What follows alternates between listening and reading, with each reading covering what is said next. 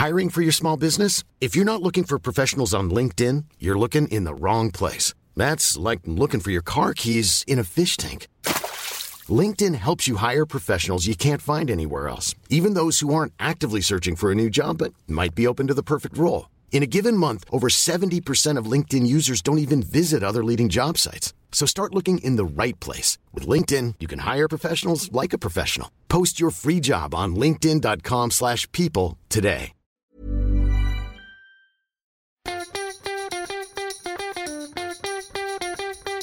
From Barangaroo Studios, the AusBiz COB is the key stuff you need to know about the day in business and finance. Welcome to the COB, the stuff you need to know about the day in business and finance. On this Thursday, the 8th of July, I'm Nadine Blayney, and I'm here with the beach. I heard that around the office today. Ah, yes, Annette beach, Beacher. AB, and call me anything but not late for dinner, as oh, they say. that's almost a dad, dad joke. That is a dad joke. Um, okay, so in today's session, we saw the market come out of the gates with a bang, up by about seven tenths of a percent. Really did pull back through the afternoon session, particularly after the noon hour. Bounced a little bit into the close. So when all was said and done, the S and P ASX 200 was up by two tenths of a percent again. Considering what happened around the Asian region, so we've got Tokyo down by nine tenths of a percent. Uh, the Hang, Hang Seng in Hong Kong is getting smashed as well. Uh, yeah, so I think that's a pretty solid performance. I think it is. I guess I'm a little more surprised by the broader Asian region, given how tech heavy they are, because tech was really our saviour today. Buy now, pay na- pay later space doing particularly well. Although just chatting to Fraser McLeod, Shaw and Partners says a lot of that uh, zip. I think it was up 15 plus percent at one stage. Some of that apparently looking like a short squeeze. But look, look where interest rates are. Those US Treasuries just sink day after day after day, and that is supportive for tech. So I guess I'm probably more surprised that the rest of Asia wasn't more upbeat. Yeah, but think of the issues we're having with tech in Asia, with regulation in China in particular, and it's tech that's been hit really hard in Hong Kong. Uh, so we're keeping an eye on that. Also, just noting as well that uh, Chinese uh, bonds are looking pretty interesting right now. The 10 year yield falling below 3% for the first time since August. Plenty of attention being put on some policy easing signals that are happening in China. Yeah, there certainly is. A, a lot of the uh, banks are coming out saying that a triple R cut, which is reserve requirement rate, uh, probably targeted to the smaller bank, to, to, excuse me, the smaller banks targeting the smaller companies because, like a lot of countries, the smaller. Uh, smaller end of town is what's driving the economy. Uh, I guess we can't be too surprised because we've seen a lot of charts talking about credit impulse in China and it's fallen off a cliff. So it looks like the Chinese authorities may be giving a little bit of financial support. So ordinarily, I would have thought that would have been better for the Chinese outlook. But as you say, with the corporate regulators or over in China pulling Didi from uh, app stores, uh, that sounds like it's certainly so soon after its listing as well. I mean, it's really Yeah, sus. Uh, sure. So, I mean, there's not a lot of confidence, and uncertainty is obviously not welcomed by the market. Uh, if I look at the market map, though, here in Australia, just getting back to equities here, we saw the banks. Um, look, a flat performance from CBA and Westpac, but still some more significant falls for ANZ, down by seven tenths of 1%. ANZ, you had the chat with Adelaide Timbrell talking about macro Pru. No, no surprise.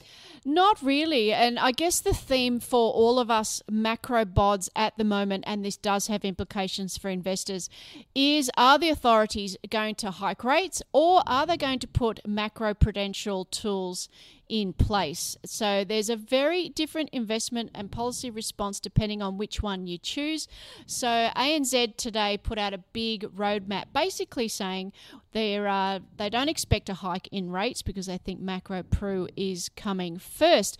But what Adelaide pointed out in particular is it wasn't the set we saw about well nearly a decade ago. It was it's not about interest only loans uh, and it's not about investor loans. It's about debt to income.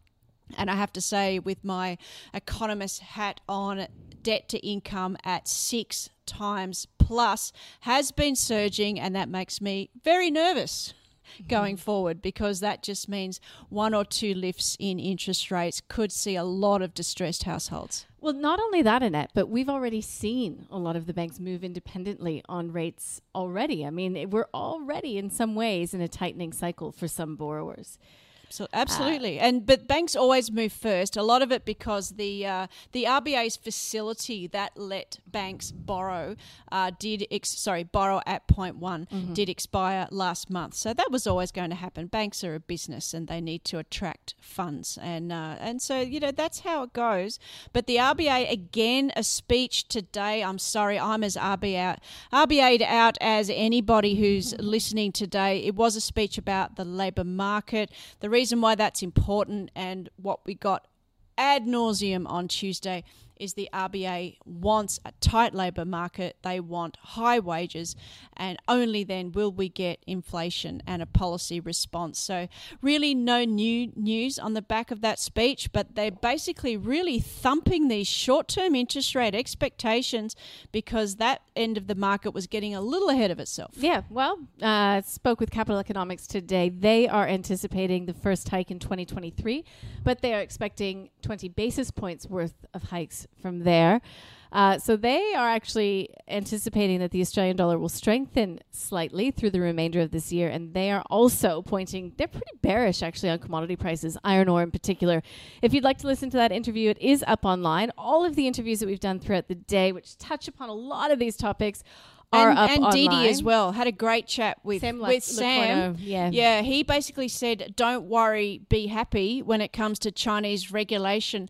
Uh, so whether you're a skeptic or not, definitely have a listen there. He seems to think that uh, it will be good in the long run, just a bit of short term pain. Yeah, well, I mean, there's lots of people out there. I'm just looking at my Twitter feed and some of the commentary coming through. I mean, to my, you know, the point earlier that I had made. I'm just trying to get the the data up on my screen right now. But I mean, Hong Kong's market has been absolutely whacked. And mm. there's a few people out there. Jonathan Pain is one of them from the Pain Report, who's taking a look at the charts and saying, is this the canary in the coal mine?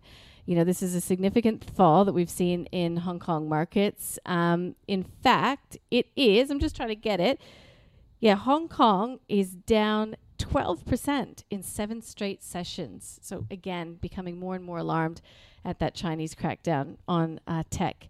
All right, Zip, I think you mentioned that already. It was up by close to 14% by the end of the session. So there is an entity creeping up its register, I think has about 4% just mm-hmm. below the threshold in which you have to disclose your holdings. Some saying that could be Klarna. Nuix in the tech space doing well. I think to your point about the narrative coming through from the US, Nearmap had a bit of an update coming. Actually, that's just on no news. And Seven Group. Uh, Boral is the the main story there. Looks like it will inevitably take control of the board. Um, that was persistence pays off on that. I have to say. Yeah, it sure does. It's a playbook that uh, the Stokeses have used before, and it's working this time around as well. Magellan Financial is actually the worst performer today, down by about 4%. So there's a bit of market talk around the traps, uh, just calling into question uh, perhaps the performance of uh, its investments and, and how that could impact uh, profitability of the larger entity going forward. So, yeah, that's a uh, sort of interesting one that doesn't usually make our underperforming list. I'm just trying to get up who was, yeah, track record may. Uh, yeah, see some minor retail investment outflows coming through, and that's Morgan's. Uh, let's get to, shall we, Annette, to move this along our. Well, I was going to say stock of the day, but I'm not doing that these days. No, that's a. I think that's a great idea from Koshi because uh, just in terms of mixing it up. So we've been asking everybody this week as to what is your life changing stock, and of course, definition of life changing depends on the analyst. So yeah. it's because either it changes your life or it changes other people's lives. Well, so it's yeah. open for interpretation. The caveat, though, that Koshi, I know he always hammers this home. It's about your hip pocket, so it's about money. So good in the way as well that it could be life changing in that the future performance could shoot the lights out. So he spoke today with Carl Capolingua from Think Markets and Jason McIntosh from Motion Trader. Let's listen in. So the one I'm looking at uh, today is called Neometals, and ticker code is NMT. So we know that we're going to have an explosion potentially of um, electric vehicles uh, over the next 10 to 15 years. Everybody's predicting that, and therefore, draw the line back, you need uh, minerals uh, to produce the batteries, the motors, uh, and, and the vehicles themselves. Okay, get it, tick, tick, tick. Okay, well, these guys are less about finding the minerals and more about recycling the batteries. They've got a pilot plant um, up and running in Germany, uh, a joint venture over there. They're looking, uh, they're, they're, taking batteries as we speak uh, from a number of big battery um, uh, well recyclers uh, and, and, manufacturers, and they're, they're ripping out the bits. They recover about 90% of the good stuff to then uh, use using new batteries, and looking to, I guess, prove the hmm. process. It, it, it's their own patented te- technology. It's quite unique. Um, a very low environmental uh, footprint, so it ticks all the green boxes as well. And so I've got one, got one today. It's uh, it's a company called Kleos Space. It's forecast to grow to something like 550 billion by 2025. And Kleos Space, well, they've only got a market cap of 150 million. So yeah, it's tiny. It's a tiny mm. company compared to the you know, this global address, okay. addressable market. And it's some really good technology that they've got. And that was Jason McIntosh ending the thoughts there on these life changing stocks. So, Kleos Space, ticker code KSS, and Neometals, uh, ticker code NMT. I think we're all getting familiar with a few names through this series. So, yeah, it's a good one. And um, if you'd like to listen to their thoughts in their entirety, you just have to listen to the call podcast or you can watch it again via the website or the app.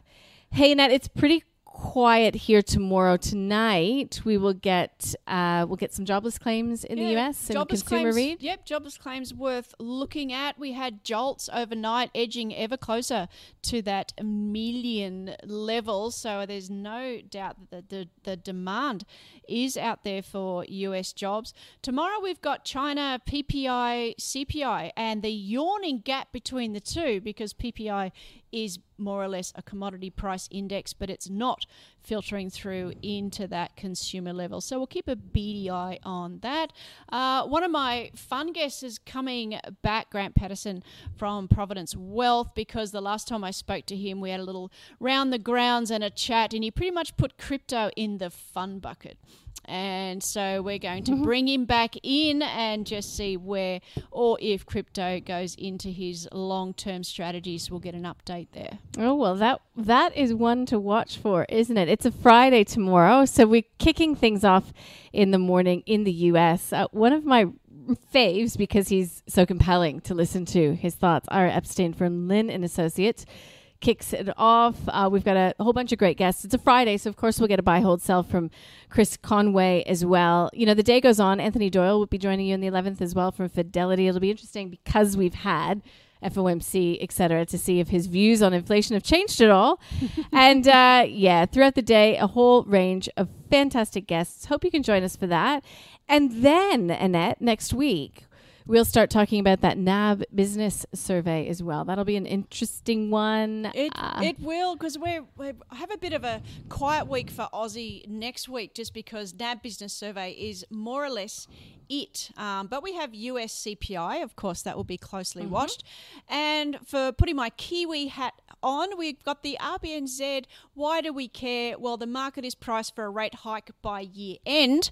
It'll be interesting to know if they condone that or if they push it back or whatever. So that is next Wednesday. I'll be looking forward to that. And of course, in equities tonight, uh, we will be watching the US 10 year bond yield closely to see how low can it how go? How low can it go? and what will it mean for big tech, of course? I had a chat today with Alistair McLeod from Wheelhouse Partners. He said, look, the reflation trade may be down, but it's not out. I'll summarize it that way. That's online as well. And, um, you know, gearing up for more significant U.S. earnings reports coming next week. So it always begins with the banks. The big names. That's true right. to form, and that is going to be instructive. So chatting with Bob Desmond from Evans and Partners today, saying in earnings season, you know, he looks for companies that have pricing power in this environment, that have uh, healthy gross margins. But yeah, costs, input costs, cost labor Uh, and again, that, that ability to lift prices will be so crucial in this US reporting Yep. season. And remember, this is the first banking season where the Fed has given the green light for buybacks and dividends. So we'll be watching that closely as well. Oh my gosh, I can barely wait for next week, but uh, it's it's time to give it a wrap Not today. yet.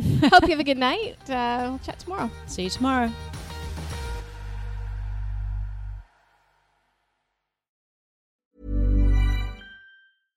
Imagine the softest sheets you've ever felt. Now imagine them getting even softer over time. That's what you'll feel with Boll and Branch's organic cotton sheets. In a recent customer survey, 96% replied that Boll and Branch sheets get softer with every wash. Start getting your best night's sleep in these sheets that get softer and softer for years to come. Try their sheets with a 30-night guarantee. Plus, get 15% off your first order at bollandbranch.com. Code BUTTERY. Exclusions apply. See site for details.